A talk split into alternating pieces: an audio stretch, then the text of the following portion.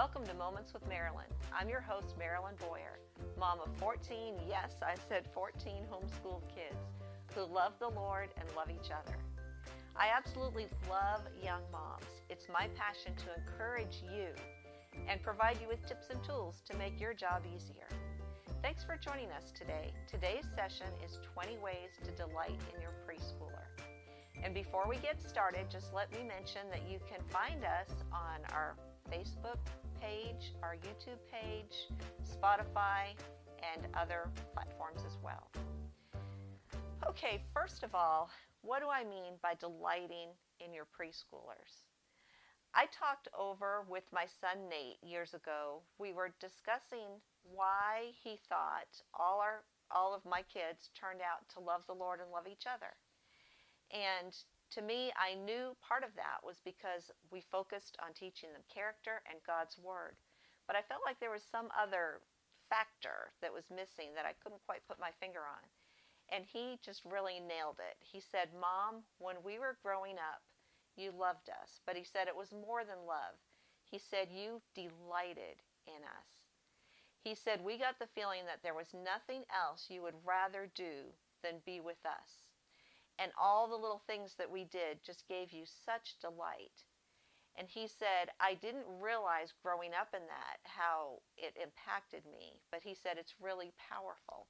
And now that I have kids of my own, I want to continue that heritage that I grew up in. So he said, when I come home every day from work, I try to turn work off. When I walk through that door, I want my kids to feel like my most important, my most important part of the day is when I come home to them. And he's done a good job doing that. But it, it really added a dimension. It, it spoke truth that that is something that we did kind of in ignorance. But it really impacts your kids. I believe it's really the key to their heart. So today we're focusing on preschoolers. Um, focus on the positive ways that make them unique you need to communicate to their heart that you're delighted to be their mom or dad and you you enjoy spending time with them. Do that by intentionally focusing on what's really important to them and try to step into their shoes. Remember what it was like to be a kid.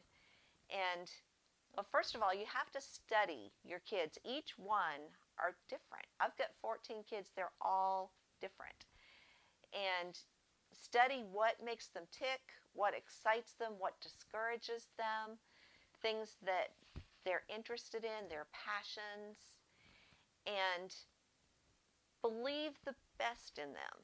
Be their biggest cheerleader. The world won't do it.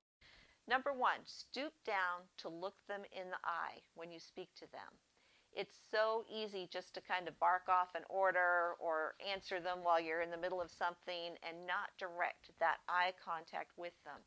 You can't do it every time. I realize that. I had 14 kids. There's no way I could look them directly in the eye every single time I spoke to them. But when you can, try to focus that attention on them. It shows them that they're important. They're more important to you than the dishes or whatever else, whatever else you were doing at the time they came to speak to you. Number two, stop what you're doing when they're excited about something. Now, I'll give you an example. My son Tuck used to love to get saltine crackers and crush them up on our front porch and watch the ants come and carry all the crumbs away. He was, I don't know, probably less than two years old when he did this, but it just gave him such delight to watch those ants. To show you how old he was, he called them duh rather than ants. He couldn't say ants, but he this is something he just loved to do. And he wanted mommy to come and watch the duck carry the crumbs away. So when you can't stop, look them in the eye and tell them, you know what? I would much rather be watching ants with you. But right now, mommy's got to get the casserole in the oven for supper. So I tell you what, when I get the casserole in the oven, then I will come and watch ants on the front porch with you. And that way they know that you would rather be with them, but you can't. I also remember my youngest daughter. Um, for years, we've spoken at homeschool conventions. I don't know, over 20 years, we've gone and spoken at homeschool conventions. And she said to me one day, she said, You don't know what it's like to have a mommy who leaves you to go speak, which kind of broke my heart. But I explained to her that I would much rather be home with her. But it's something that I felt God had called me to do, that I needed to go and encourage young moms. So she felt better when I explained that to her. But I, I let her know I would rather be with you. There's nothing I would rather do than be with you. Okay, number four, give them at least five to ten minutes of uninterrupted time daily, whether you're reading to them, going over verses with them, doing something they love. When I had four or five little ones, my kids, by the way, were about 18 months apart. So when my oldest one was five, I think I had four kids. Anyway, they were close together. So, what I would do, I would put them all down for a nap in the afternoon, and then I would call one of them out at a time and spend special time with each one of them. Just five minutes, whether it was reading. One of my sons, who didn't have much of attention for reading, I had this little cocoa can that I filled with animals, little um, plastic animals, and we'd do animal sounds. And he said he can still remember the delight when I would bring out that cocoa can with the animals in it. So something that your kids love so they know they're going to have five undivided minutes of your attention every day. It makes a huge difference, especially when they're little. I mean, you know, you don't do that when they're high schoolers necessarily, but when they're little, they need that time. Number five, hug them often. It's something that you forget to do, but they need to know that you love them. Number six, snuggle each night if you have a snuggly child. Some kids are not snugglers, but a lot of them are. And I would put my kids down and I would pray with each one every night. During that time, I would talk a little bit about what they had done during the day. I would I would thank God and mention them in prayer. For instance, God, thank you that Kelly was diligent today when she wiped the kitchen table. And I would always peek, and you see the little corner of their mouth turn up. It just does something to their little heart to hear you mention their name to God in prayer, telling God of something that they did right. Even if you have to rack your brain to think of one thing that they did right during the day, you'll see them the next day. They'll be watching that table with more diligence because it just does something in their spirit to hear you mention their name to God in prayer. Number eight, show excitement over little things that excite them. Whether it's the castle they built in the sandbox or the bug that's on the front porch or, you know, whatever it is. It's so easy to just dismiss it. And when you do, that communicates what you're excited about, I don't think is very important. I'm busy, leave me alone, come back another time. We don't want to communicate that to them. Read to them often. I remember sometimes when my kids were very little reading the same book 18 times in a row.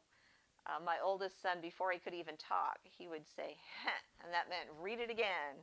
And we'd just read, read, read, read. But when you're reading to them, you've got them on your lap, you've got your arms around them. It's just a special time. Plus, they're getting other information about other things. But read to them often. Make time in your schedule to do that because it's so important. I also found the kids that I read a lot to usually became good readers. The more you read to them when they're older, they will become good readers. Hang special papers that they do for you in a prominent place. I used to hang their special papers that they made for me on the refrigerator. And then I found a magnetic frame that went on your refrigerator that you could put the paper in. And recently I found this frame that goes on your wall and it opens up. It has little clips and it opens up, and you can add up to 15 papers in there. So it's important if they made something special for you, you need to show them that it's important enough to you that you want to hang it up and show it to others as well. Number 11, use the gifts they made for you. I still have a soup can that my son Josh made for me for Christmas one year. He made it into a pencil holder and he co- covered it with construction paper and put little stickers of Jesus on it. But use it. You know, it's sometimes it's easy just to take something they make you and dispose of it. But don't do that. Try to find a place for it and use it. You know, your home does not need to be house beautiful. It needs to show that you love your kids. And I would try to remind myself that. You know, it might not look pleasing.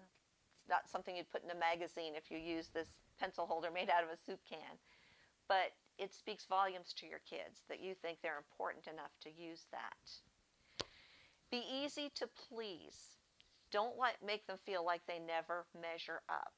You know, especially as homeschoolers, we feel like it's our responsibility to teach our kids how to do right, and it is.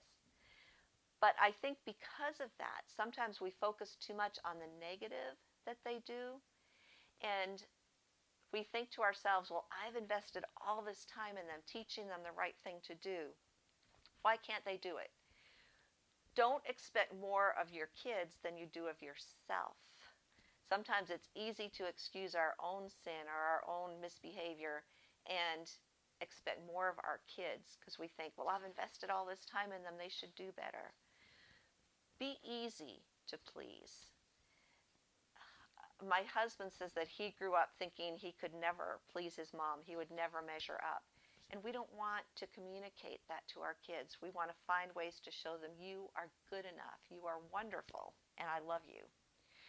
Refrain from raising your voice. I didn't get spanked when I was little. I got spanked one time, but I got yelled at. And I still cringe when I hear parents yell at their kids. So I decided I am not going to yell at my kids. And to my knowledge, I don't think I have, unless it's just raising my voice to be heard over the mayhem that was going around. Um, if you're struggling with your attitude, what I would do is I would say, Mommy is going to her room to talk to God and get my attitude right. You sit here quietly and read a book and wait until I come back.